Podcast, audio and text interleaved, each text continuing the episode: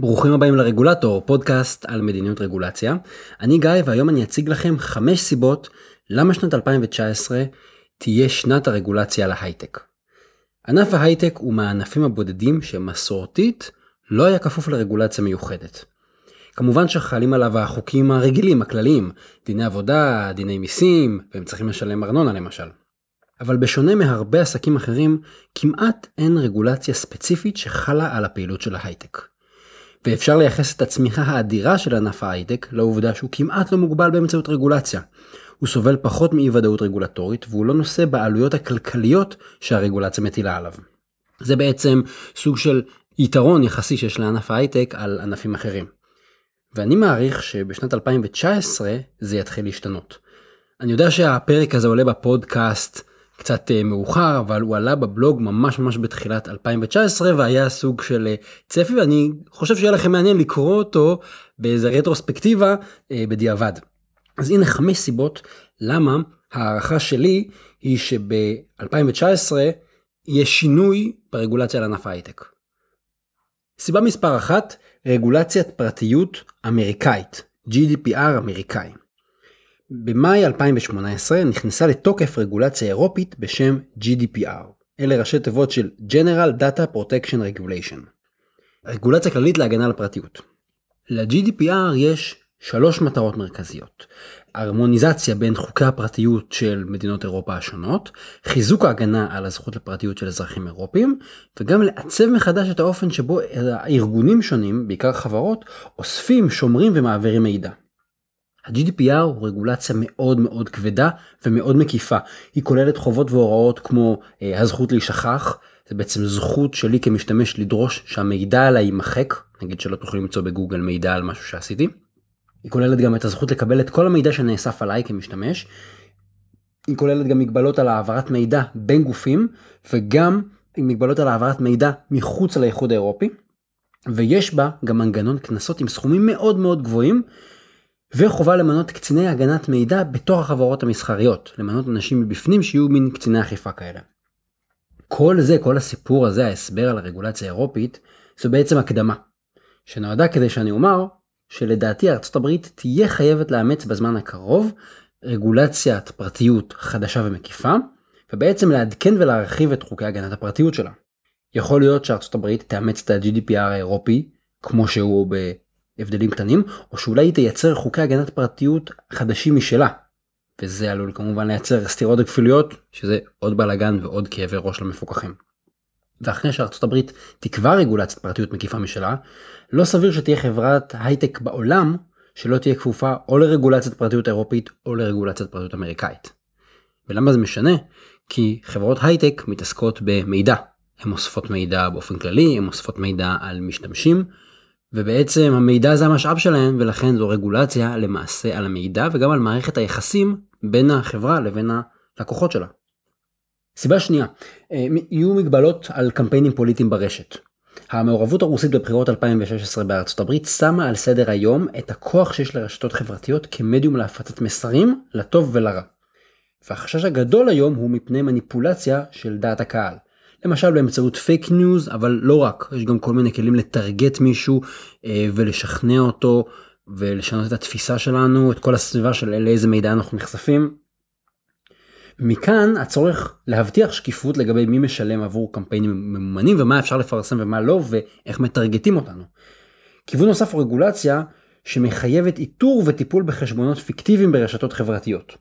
הסיכון להשפעה של גורמים זרים על מערכות בחירות או על שיח ציבורי, הוא בעצם יוצר חששות שמזכירים בניחוח שלהם את הפחד מאיומים ביטחוניים. ולכן נראה לי שזאת רגולציה שהיא ממש מעבר לפינה, כי זה משחק בדיוק על הדברים שקובעי מדיניות הכי מפחדים מהם.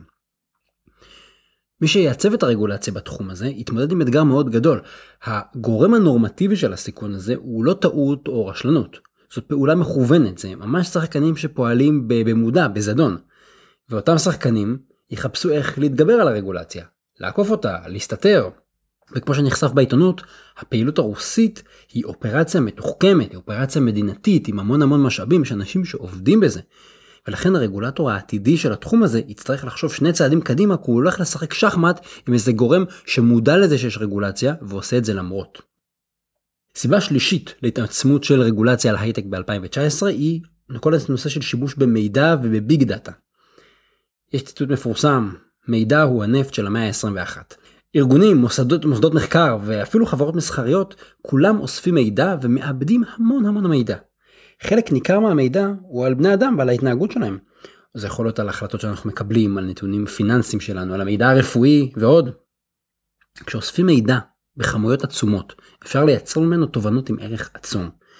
למשל, שימוש במידע רפואי יכול להפוך את הרפואה למדויקת יותר ואפילו למותאמת אישית. תחשבו שאפשר להסתכל על מספר נתונים של מטופל ולדעת באילו מחלות הוא יחלה בעוד 20 שנה. לא בוודאות אבל אם היום בן 30 אפשר להגיד לי באיזה מחלות אני אחלה כנראה בגיל 50 בסבירות של 90 אחוז 95 אחוז ולהתחיל את הטיפול המונע עכשיו זה מדהים. או תחשבו שאפשר לדעת שאדם עומד לקבל התקף לב אבל בעוד 12 שעות. אני מציל את החיים שלו. זה כבר לא הופך להיות מקרה חירום זה כבר לא הופך להיות קרייסיס. בהקשר הזה לרגולציה פוטנציאלית יש שני צדדים. צד אחד זה הגבלות על השימוש במידע. למשל ה-GDPR האירופי הוא כולל חובת הגנה על מידע כברירת מחדל. הם קוראים לזה Data Protection by Design and Default.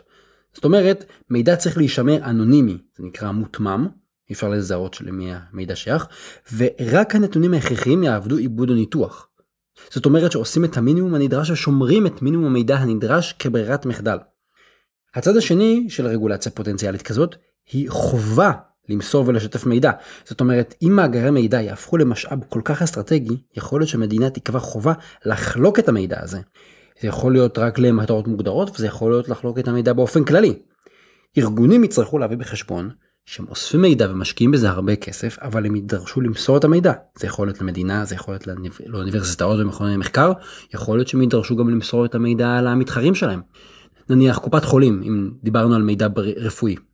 קופת חולים אוספת המון המון מידע על החוברים, על המטופלים שלה כדי לתת להם שירות רפואי יותר טוב, והמדינה תכריח אותה לחלוק את המידע הזה גם עם משרד הבריאות וגם עם מכון ויצמן וגם עם קופות החולים האחרות, כדי שבאגרגציה יהיה לנו יותר מידע למחקר וגם כדי לתת שירות למטופל אם הוא ירצה לעבור. החברה מאוד מאוד נפגעת מזה, השקיעה המון משאבים בלאסוף את המידע, בלנתח אותו. זה לא פשוט. סיבה רביעית, שימוש באלגוריתמים ובבינה מלאכותית. הייטק זה לא רק איסוף של נתונים, זה גם ביצוע פעולות וקבלת החלטות. בעצם אפשר לקרוא לזה רובוטים, כל מיני אלגוריתמים שמבצעים פעולות אוטומטיות. מחשבים יכולים לקבל החלטות ולבצע פעולות ממש בכל דבר שמחובר עליהם. יש לנו היום מחשבים שמנהלים את הרמזורים בצמתים, אבל תחשבו על אה, מחשב שמחליט מתי להדליק דוד חשמלי, להפעיל רכב שנוהג לבד, להפעיל מכונה במפעל ולסחור בבורסה. מה שאני נותן פה זה לא דוגמאות מופרכות בכלל, זה קורה היום, יש כאלה מוצרים היום בשוק. כבר שנים שחלק מהמסחר בבורסות בעולם מבוצע על ידי פקודות אוטומטיות של מחשבים, זה נקרא algo trading. וזאת רק ההתחלה, זה רק אנחנו בקצה הקרחון. הרגולציה על AI, על בינה מלאכותית, היא נושא בפני עצמו, הקדשתי לה סדרה של חמישה פוסטים שנכתבו יחד עם עורך דין עדן לנג, ובקרוב גם יעלו כפרקים בפודקאסט, אבל צריך להגיד שהעתיד כבר לגמרי לגמרי כאן, ומישהו יצטרך לקבוע כללים גם על האזור הזה של בינה מלאכותית. הסיבה החמישית היא סייבר. כל מה שאמרנו עכשיו זה במסגרת הפעילות השוטפת, זה במסגרת הפעילות נקרא לזה התקינה, אבל תמיד יש מי שיכול לנסות להזיק, להרע, לשבש. כשאנחנו מסתמכים על מערכות מידע בבנקים, במפעלים, בתחנות כוח, ברכבים, ברמזורים, בצבא, וכשמידע הוא הנפט של המאה ה-21 ופרטיות אמרנו הופכת לערך יותר ויותר חשוב, מערכות מידע הופכות לנכס רגיש שאנחנו נרצה להגן עליהם כי אולי מישהו ירצה לתקוף אותם. יכול להיות זה לתקוף כדי לשבש, כדי לתקוע את התנועה, אם זה רמזורים, יכול להיות זה לתקוף כדי לגנוב כסף או לגנוב מידע. ולכן רגולציית סייבר שמיועדת להגן מפני תקיפות של מערכות מידע היא התפתחות מתבקשת. בישראל ב-2018 פורסם תזכיר חוק הסייבר, הוא נמצא בתהליכי גיבוש וחקיקה, זה חוק מאוד כבד מאוד מורכב, וזה רק עניין של זמן עד שתהיה בישראל וגם בעוד מדינות לדעתי רגולציית סייבר מפותחת. בתחילת הפוסט אמרתי שזה יהיה פוסט על חמש סיבות, אבל אחרי שכתבתי את הפוסט קרה משהו נוסף. בסוף מרץ, שבוע לפני שהפוסט התפרסם, הפרלמנט האירופי העביר דירקטיבת זכויות יוצרים חדשה בשם Directive on Copyright in the Digital Single Market. הדירקטיבה הזו מטילה על ספקי תוכן, נגיד יוטיוב, אחריות לפגיעה בזכויות יוצרים, והאחריות הזאת קיימת גם אם פגיעה נגרמה בגלל פעולה שביצע המשתמש. נניח גולש ביוטיוב או בפייסבוק העלה חומר שפוגע בזכויות יוצרים, לא החברה עצמה. בעצם זו דירקטיבה שמעבירה את האחריות לפלטפורמות. וזה שינוי דרמטי, כי אם זה יתקבל סופית ויאומץ במדינות אירופה, עשויה להיות לו השפעה מרחיקת לכת על האינטרנט.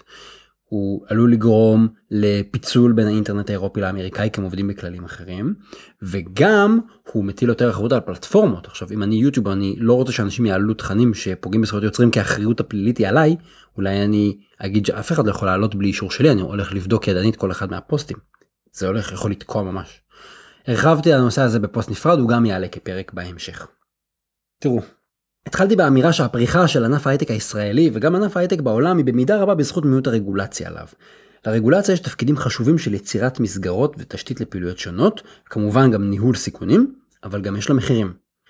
בנוסף, חלק מההשפעות של הרגולציה הן מפתיעות. למשל, ה-GDPR היה צפוי לדעת כולם לפגוע בחברות הפרסום באינטרנט, אבל חברות הפרסום הכי גדולות דווקא הרוויחו ממנו, וחברת הפרסום הכי גדולה בעולם, גוגל, אפילו הגדילה את נתח השוק שלה בעקבות הכניסה של GDPR, בעוד שמפרסמים קטנים נפגעו מאוד. והסיבה היא שפשוט העלויות של הרגולציה חנקו את הקטנים ורק מי שהיה מספיק גדול כדי להתמודד איתן שרד. אז בראייה יותר רחבה הפוסט הזה הוא בגדר ניחוש זאת הערכה צופה פני עתיד. יכול להיות שחלק מהתחזיות שלי יתגשמו אולי ב-2019 אולי ב-2020 אולי חלק לא יקרו לעולם. אבל הייטק ותעשיית המידע הופכים לפעילות כל כך כל כך משמעותית שאי אפשר להתעלם ממנה. ואני מהמר שבקרוב נראה המון שינויי רגולציה בתחום הזה. עד כאן להפעם, אתם מוזמנים להמשיך לשלוח אליי שאלות למסנג'ר של עמוד הפייסבוק ואני אשתדל לענות עליהן. תודה שהאזנתם לעוד פרק של הרגולטור. אתם מוזמנים לעקוב אחרי הפודקאסט באפליקציות השונות כמו iTunes ו-Podcast Addict, ככה לא תפספסו פרקים. מוזמנים גם לעקוב אחרי הבלוג ובפייסבוק, בבלוג יש לינקים למקורות ולעוד פוסטים בנושא, בפייסבוק יש טיעונים מאוד מאוד מעניינים שאתם משתתפים, אתם שואלים, אני מגיב, אתם עונים. חוץ מזה תודה לרן שיר על עריכת הסאונד, התכנים משקפים את דעותיי בלבד.